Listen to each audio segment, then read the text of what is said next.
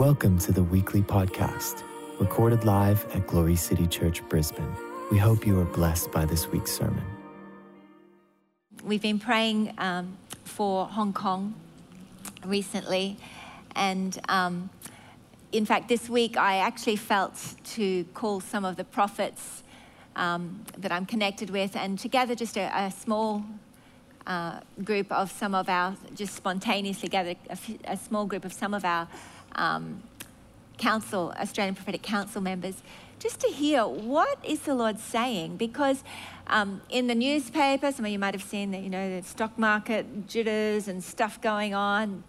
And, you know, I really believe that as people of God, we should be hearing from the Lord what's happening and what the Lord's saying.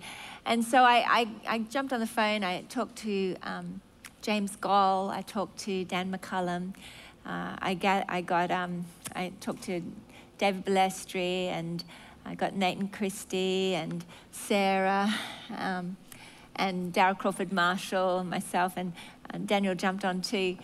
And we just had a bit of a discussion about what, what's going, what in the world's going on. And you know, I'd heard a few people had sent me a few words about different things, and I, so I just wanted to discern because how many of us know that we prophesy in part? And so it's important to bring the parts together and also to discern words as well. And the, the spirit of prophecy, the testimony of Jesus is the spirit of prophecy, as in Jesus, the answer, the hope, the Redeemer, has to be at the center of every prophetic word. So we had a really interesting conversation uh, about what they were seeing uh, for Hong Kong, for China.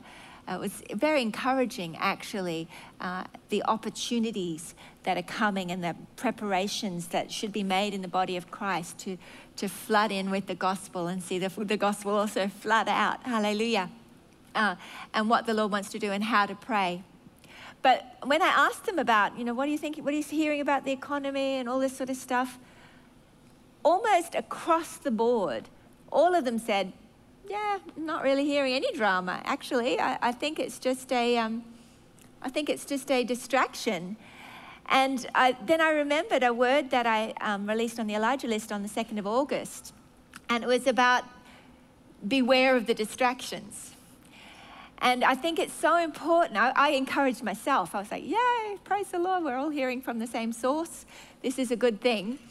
That in fact, rather than buying into the drama and looking at the big waves as they come, when Peter was walking on the water, as long as he had his eyes fixed on Jesus, he wasn't moved. And as long as he kept his, his face focused, the, the, the waves were just a temporary distraction. And I really believe that what's going on, what has been going on this week, is just a temporary distraction for what is a season of divine favor and a window of opportunity for harvest like we've never seen before. And that we need to be very careful not to be distracted by. Um, the little foxes that would try to spoil the vine, the waves that would try to come. And, and others say, you know, it, it talks about in the book of Ecclesiastes, um, he who observes the wind uh, never sows. You know, we're not to be, be, be looking at, at the, um, the world and the things that are going on and panicking, but instead recognizing what's the Spirit saying. And all of the prophets were of the same, um, of the same mind that it, actually, no, we're not seeing economic disaster. We're not seeing any of that right now. We're just seeing this window of favor and opportunity for harvest and for the body of Christ to keep their eyes steadfastly fixed on Him. And it's going to be a season of great opportunity. Hallelujah. For, uh, for from in, in every area of life for the kingdom of God to be expanded, resourced, and the blessing of God um, as we continue to fix our eyes on Him. When you seek first the kingdom of God, and all these things will be added to you. Hallelujah. So it was very encouraging uh, to talk with the prophets, and then also to be hearing the strategies of heaven and what God wants for us. You know, the heart of God is that we would live undistracted lives, lives that aren't filled with fear and panic and worry and turmoil, but that we would live lives that were uh, marked by righteousness, peace, and joy in the Holy Spirit. Hallelujah. I shared on Friday night um, about peace and what it looks like to walk in perfect peace. Who was here on Friday? Hallelujah. I do encourage you to have a listen to the message. Um, And we were talking about what it looks like to live in perfect peace and perfect joy. And, um, and, you know, challenging people are you known as someone who is a generally happy person? Are you known as someone who carries joy? If not, it's not talking about a personality type, it's talking about a character. And his character, his delight, he, he says, in us, he, he lives in us and we in him. We have his heart, his nature. And the fruit of the Spirit is love, joy, peace, long suffering, temperance, goodness, faith, meekness, all the good things. That is who we are, and that is what we should be known by. But we often deceive ourselves by allowing ourselves to get dragged into the dramas that occupy our minds, and then out of the abundance of our hearts, the mouth speaks. And instead of walking into someone's house and being able to release our peace, we walk into someone's house and we're like, drama, drama, drama, all the things that are going on, because it's what's going on in your heart. God wants to bring us into a place of perfect peace. Amen? Hallelujah. So, we're going to talk today about what it looks like to walk in supernatural peace.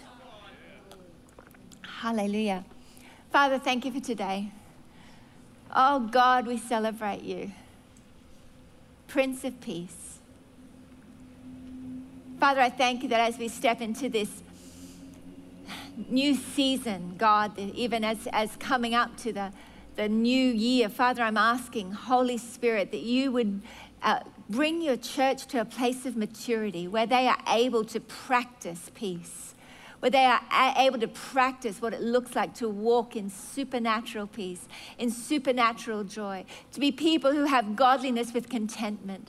God, that they would know what it looks like to deeply satisfy themselves daily with the, the blessing that you have for them every day, the daily bread that you have for them. Lord, I'm, I'm speaking and asking and decreeing a blessing over the personal prayer lives of each and every one here, that they may become super saturated continually with supernatural peace and joy. In Jesus' name, everybody said, Amen. Amen. Well, we're talking about supernatural peace. And for me, it's a very, this is a very personal subject because my personality tends to be a little bit reactive when it comes to things. Like if it's happy news, ah, happy, you get a reaction. If it's difficult news, it's like, ah, you get a reaction. And I, I have to train myself and be deliberate not to live in drama. I have to be very deliberate not to get anxious, not to get worried, not to get fearful.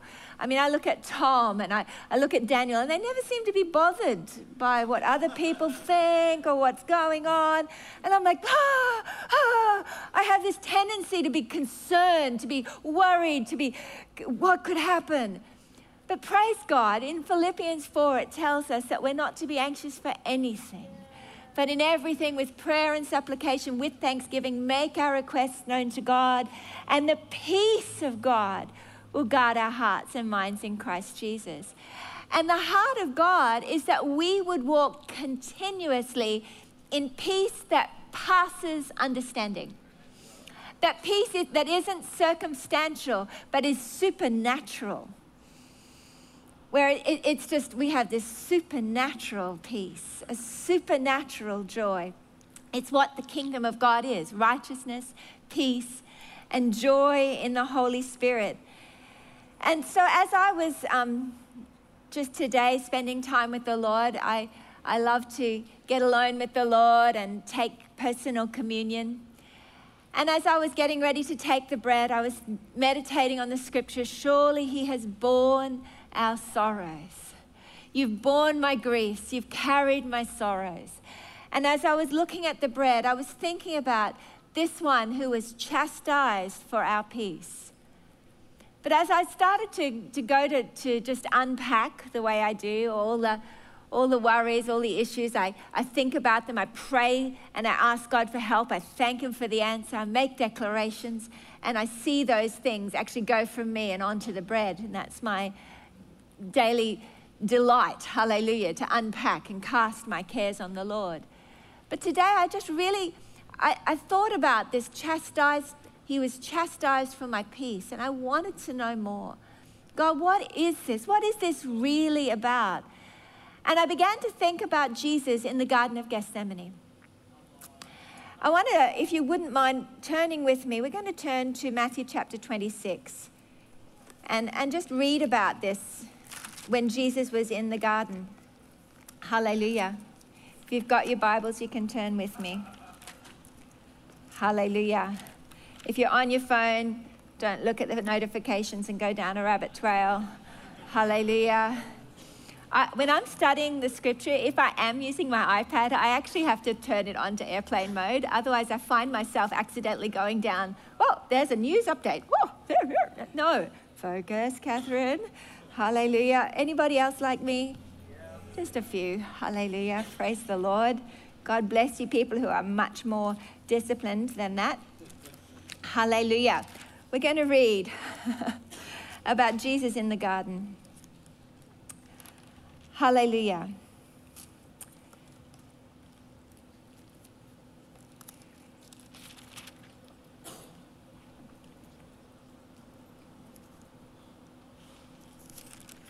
Excuse me, new Bible here.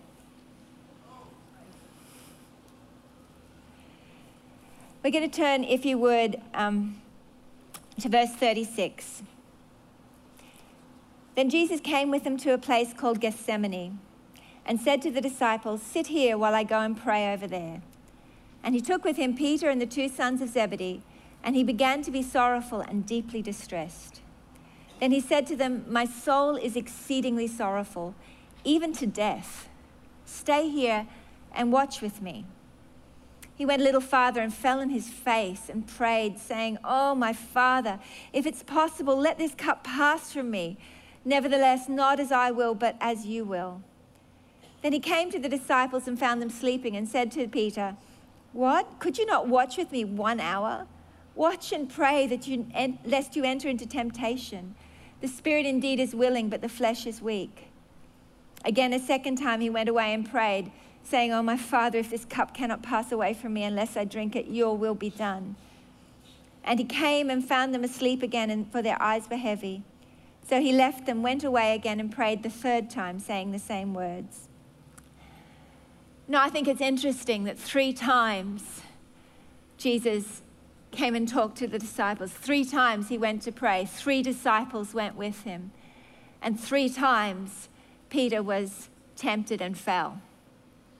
You know, when we, when we don't stop to pray, we get weak.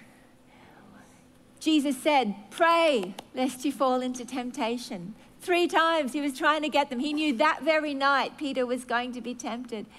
And yet it was just too hard. Physically, they thought. But the Holy Spirit wanted to strengthen them, wanted to help them. Hallelujah. And as I look at it, um, you can read it again in, in Luke chapter 22. We read about Jesus' sweat became like great drops of blood falling to the ground. It's a, a remarkable story. You can have a look, if you like, in um, the Passion Translation, Luke 22. Hallelujah. And we read just what was going on there this mental anguish, this emotional sorrow that Jesus was going through. And in fact, on his way to the Garden of Gethsemane, he was walking through the valley of Kidron, the Kidron Valley where the Garden of Gethsemane is. The Kidron Valley is known as, as a place of sorrow, as a place of, of darkness. And in fact, at that time, with the, all the slaughter of all the Passover lambs that would have been happening on the Thursday night, they estimate probably about a quarter of a million lambs would have been slain uh, at the Passover, and the water also being poured out for their ritual cleansings um, that the Kidron Valley actually would have been flowing with, with blood and water. And it was the same valley that David came out of Jerusalem weeping because he had been betrayed by Absalom. And by the time Jesus got to Gethsemane, he was feeling such heaviness and such sorrow. For he knew, he knew what was coming, that his friends, his closest friends, were going to betray him. He knew the pain and the anguish, and, and his heart was so vexed And he was so stressed and he was so uh, full of agony, the scripture says. Let's read it in, um, in the Passion Translation here in Luke 22. Hallelujah. says here Jesus left the upper room with his disciples, as was his habit, and went to the Mount of Olives, the place of secret prayer. Remember, Jesus had a habit of secret prayer. He had a habit, as was his habit. Do you have a habit? If you don't have a habit, the Lord so wants you to understand the value and the strength that comes when you personally take time to wait on Him. Uh, you know, my very first sermon was when I was about 14 years old. I dressed up in my nightie, my old pink flannelette nightie, and I, I did a, a little devotion talk in front of the youth group about your personal prayer time. And that, that message has actually been my life message. Because if we get that intimacy personally with God right, then we get everything. But it is that that is the most contested thing that you'll ever experience in your life. There'll be so many good things trying to be the enemy of the best. There'll be so many things trying to distract you and keep you from it. Yet we must fight for the secret place. Amen?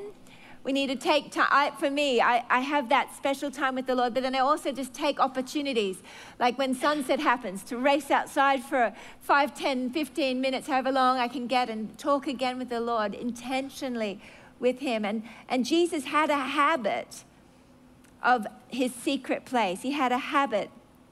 And he went to the Mount of Olives, his secret place, his place of secret prayer. There he told the apostles, Keep praying for strength to be spared from the severe test of your faith that's about to come.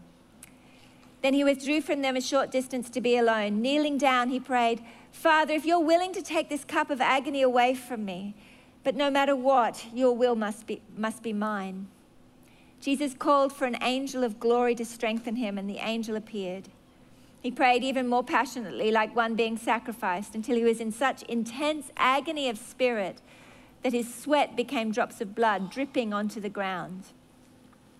Two things here. I, you know, as he was praying, and whether he asked for it or whether the angel just, God just sent the angel, he, an angel came in the midst of his agony to minister to him and strengthen him.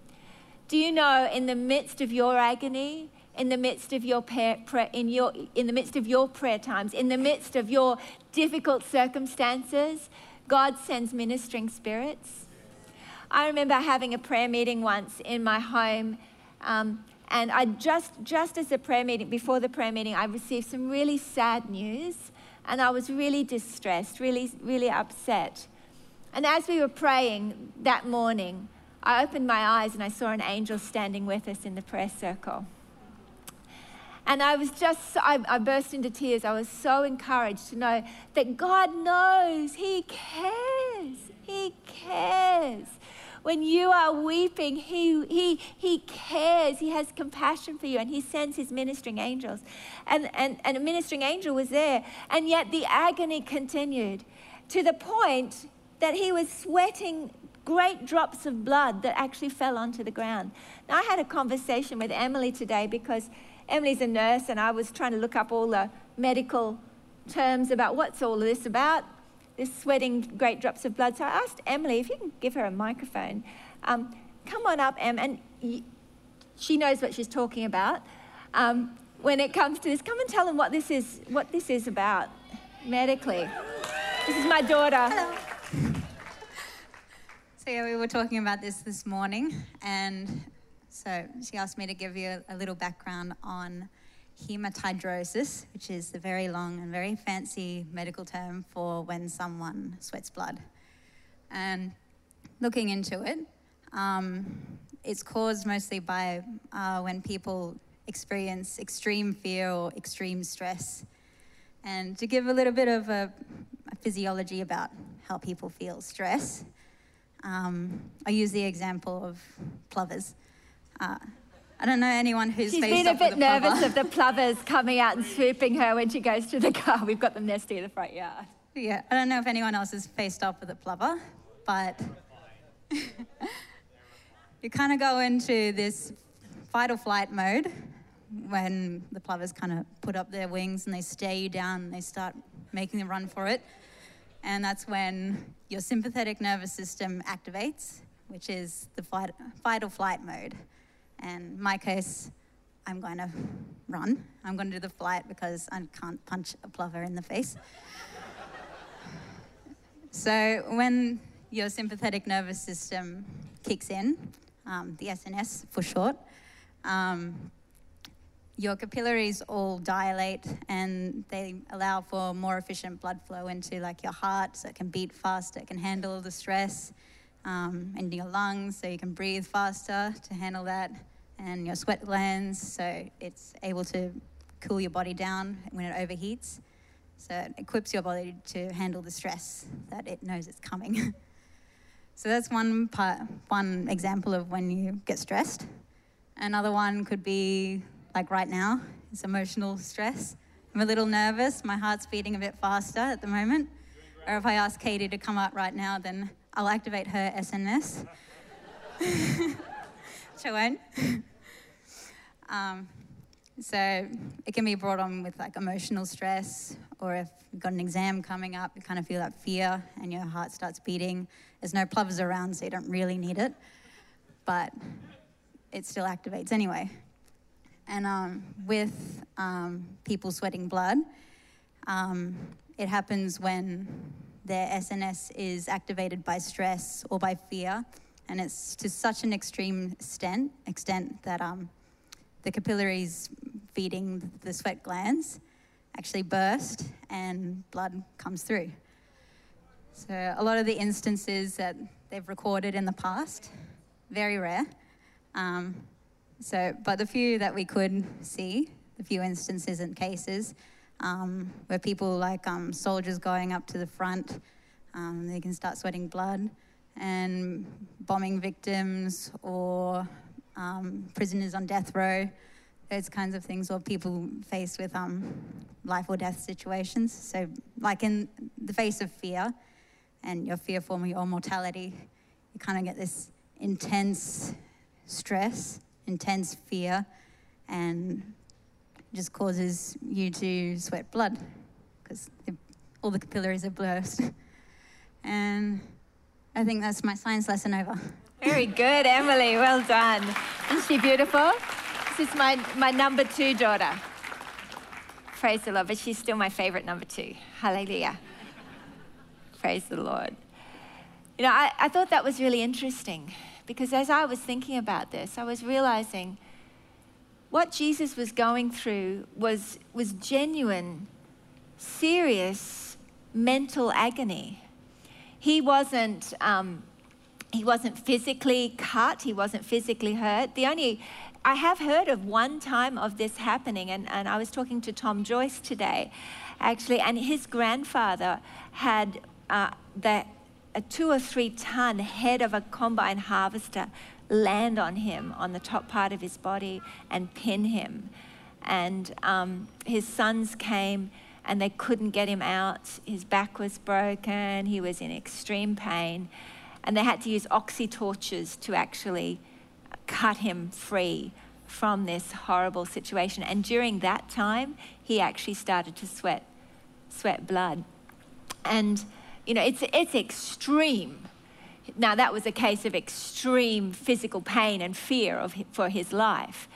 But Jesus was going through extreme mental and physical, em, uh, mental, emotional, and spiritual agony. And I look at this and I think, wow, God, you went to the very extremes of every human emotion, everything that we suffer. You were acquainted with our griefs to the extreme. And everything that we suffer emotionally, spiritually, physically, He was crucified. He suffered in His body. The chastisement of our peace was upon Him so that we don't have to suffer it as I, as I look at it, I just, I started to get a little overwhelmed and realized um, the things that Jesus must have been thinking about. He knew what was coming. He'd stood on the, on the Mount of Transfiguration and they'd talked about what was going to happen. He knew. He knew that his closest friends were going to betray him. He knew that the people that he loved were going to believe that his motives were wrong. You know, who hates it when their motives get questioned? Oh, it's just like a trigger point for me. Oh, I can't prove my heart. It's just, ah, it really annoys me. Anyone else like that? Oh, I don't believe your heart. This is what's going to happen to him on a national, complete scale. That, that um, he was going to be slandered, lied about. Um, he was going to be unfairly punished, unable, and uh, he was not going to, not unable, he was just unwilling to defend himself. My old mentor used to say, never explain. Your friends don't need an explanation, and your enemies will never accept one, which I thought was a good, good piece of advice. He was going to be executed in the cruelest of ways. He was going to be rejected by everyone. And he was going to be executed for the sins of the world. He was going to take on the whole weight of humanity's sin. Ah, he was stressed. Jesus was stressed. Jesus was in agony.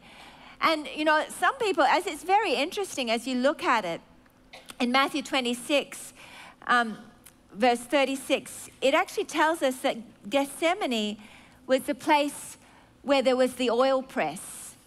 And he was being pressed. He was being crushed like the olives were being crushed. It's, it's fascinating to look. I'm going to read it to you just briefly in the Passion Translation. It says it here. Then Jesus led his, his, led, his, led his disciples to an orchard called the oil press.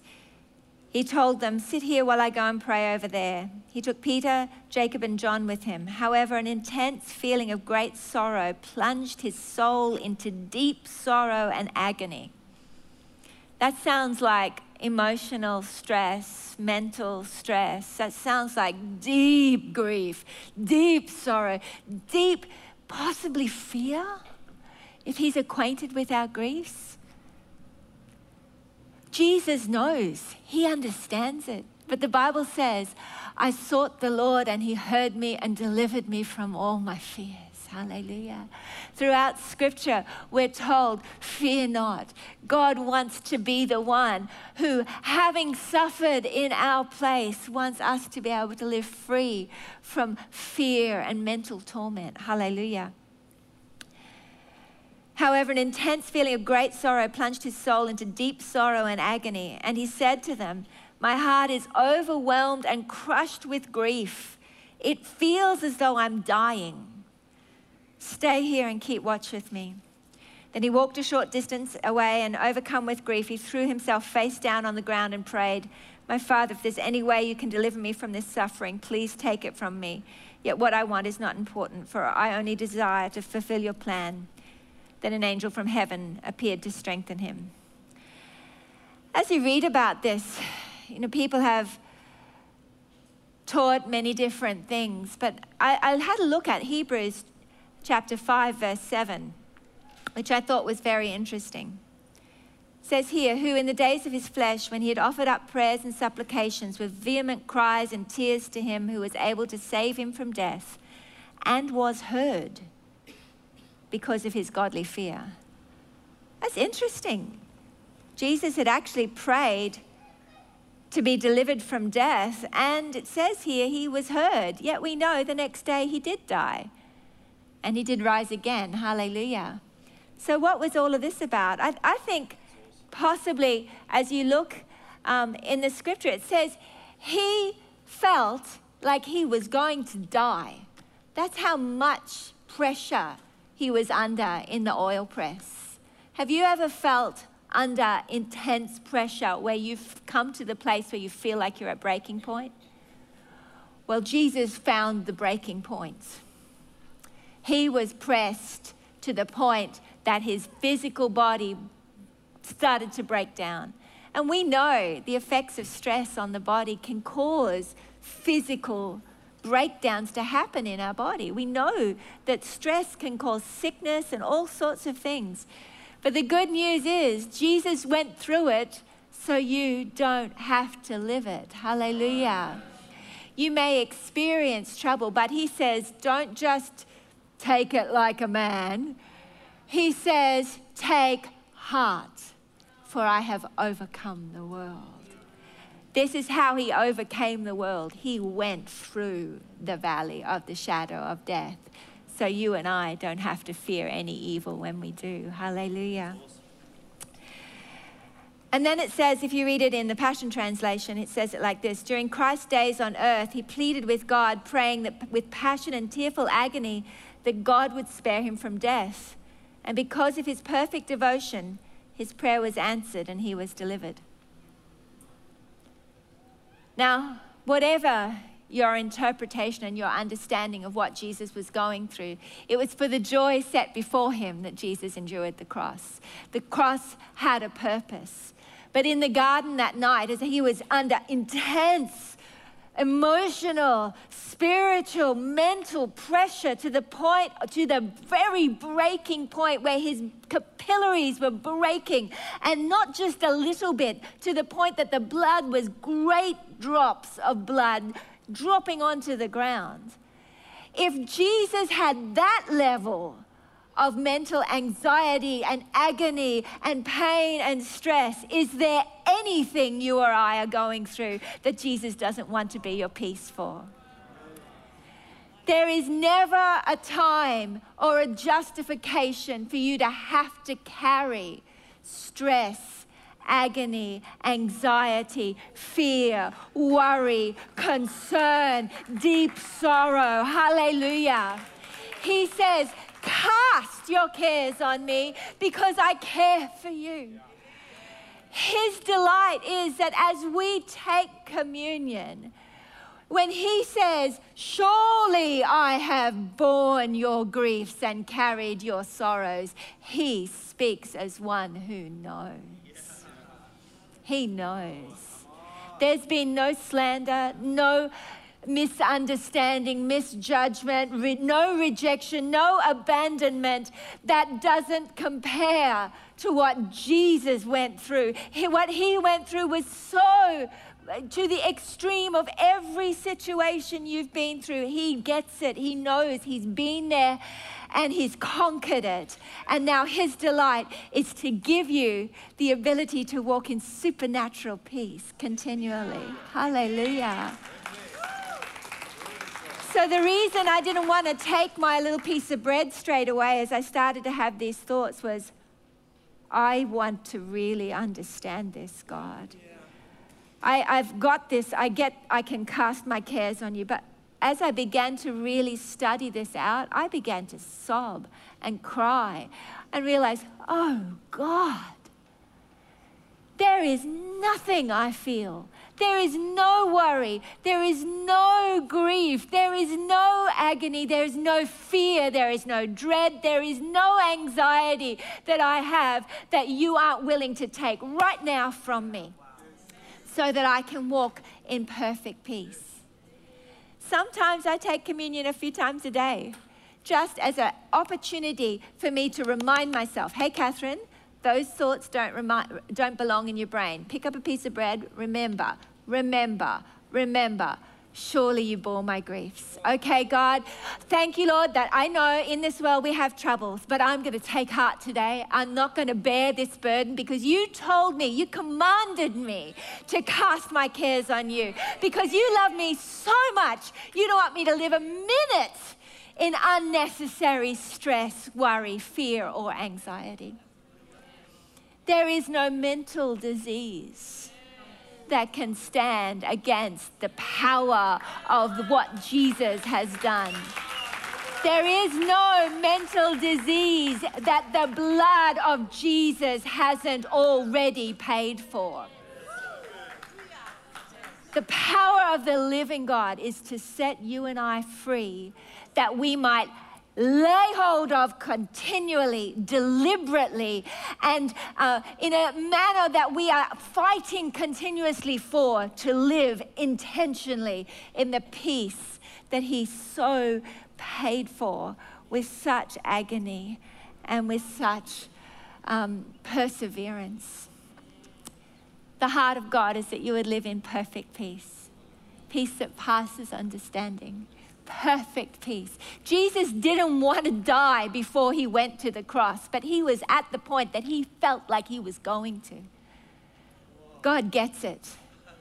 So he was like, Deliver me, God. And the Bible tells us in Hebrews that God did so that he could go through it. Hallelujah. God has perfect peace for you and I.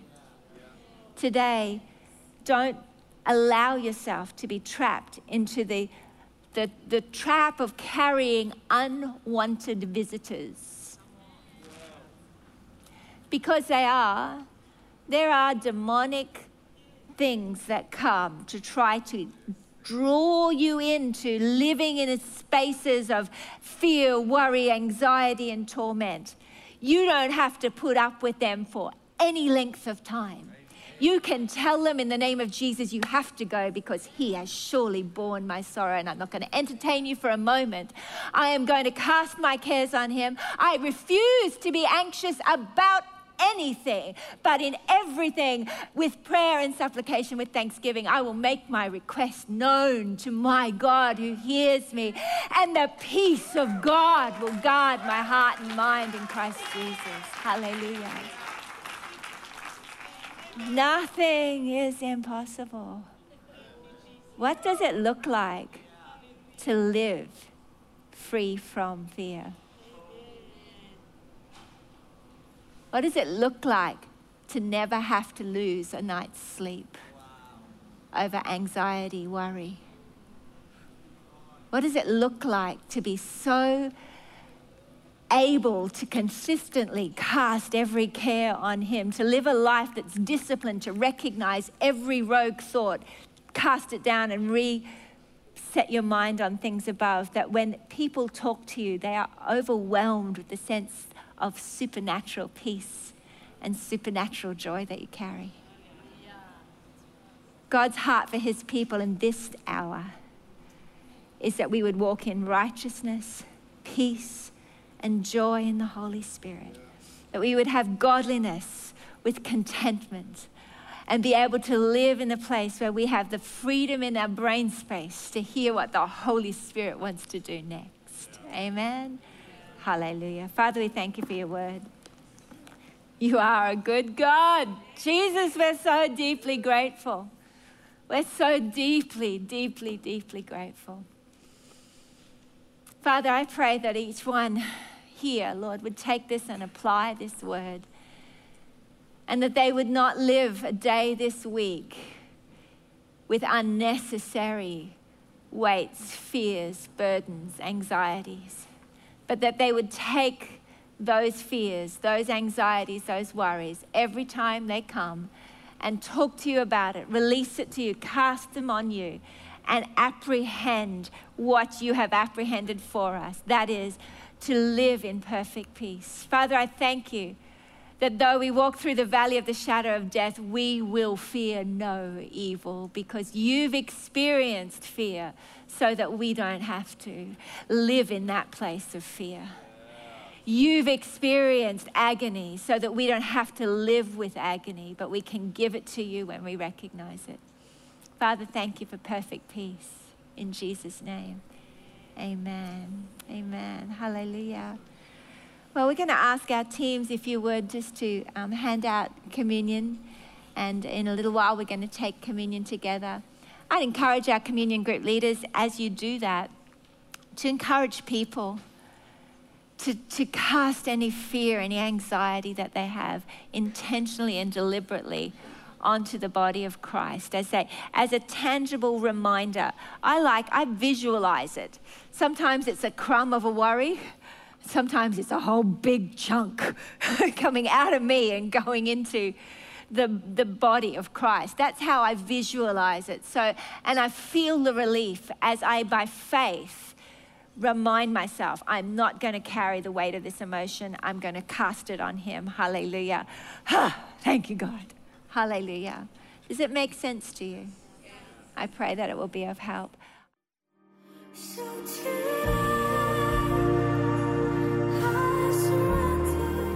Thank you for joining us. If you would like to partner with us in spreading the gospel to the nations, you can do so via our website, www.glorycitychurch.com.au. We would love to hear from you. If you have a prayer need, please send us an email at info at glorycitychurch.com.au. We would also love to hear your testimonies.